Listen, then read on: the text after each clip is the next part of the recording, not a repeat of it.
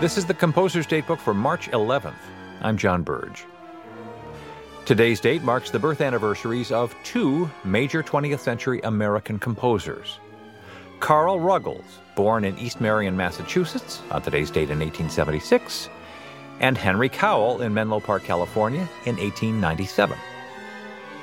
Carl Ruggles was a tough old bird who wrote a small handful of tough, uncompromising musical works.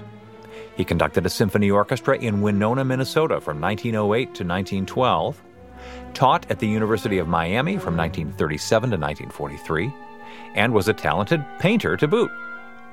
His first music to be performed in public was entitled A Voice Crying in the Wilderness, which was an apt description of Ruggles himself, a crusty loner who once claimed the only man he ever met who could outswear him was his friend and colleague Charles Ives. Ruggles eventually retired to an old schoolhouse in Arlington, Vermont. Henry Cowell was a much more genial, outgoing sort, a composer, performer, and teacher who wrote a great deal of music, ranging from the dissonant and experimental to the beguilingly lyrical.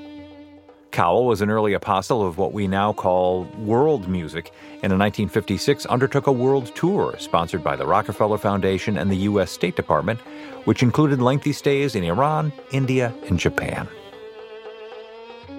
Composer's Datebook is produced by APM, American Public Media, in conjunction with the American Composers Forum, reminding you that all music was once new.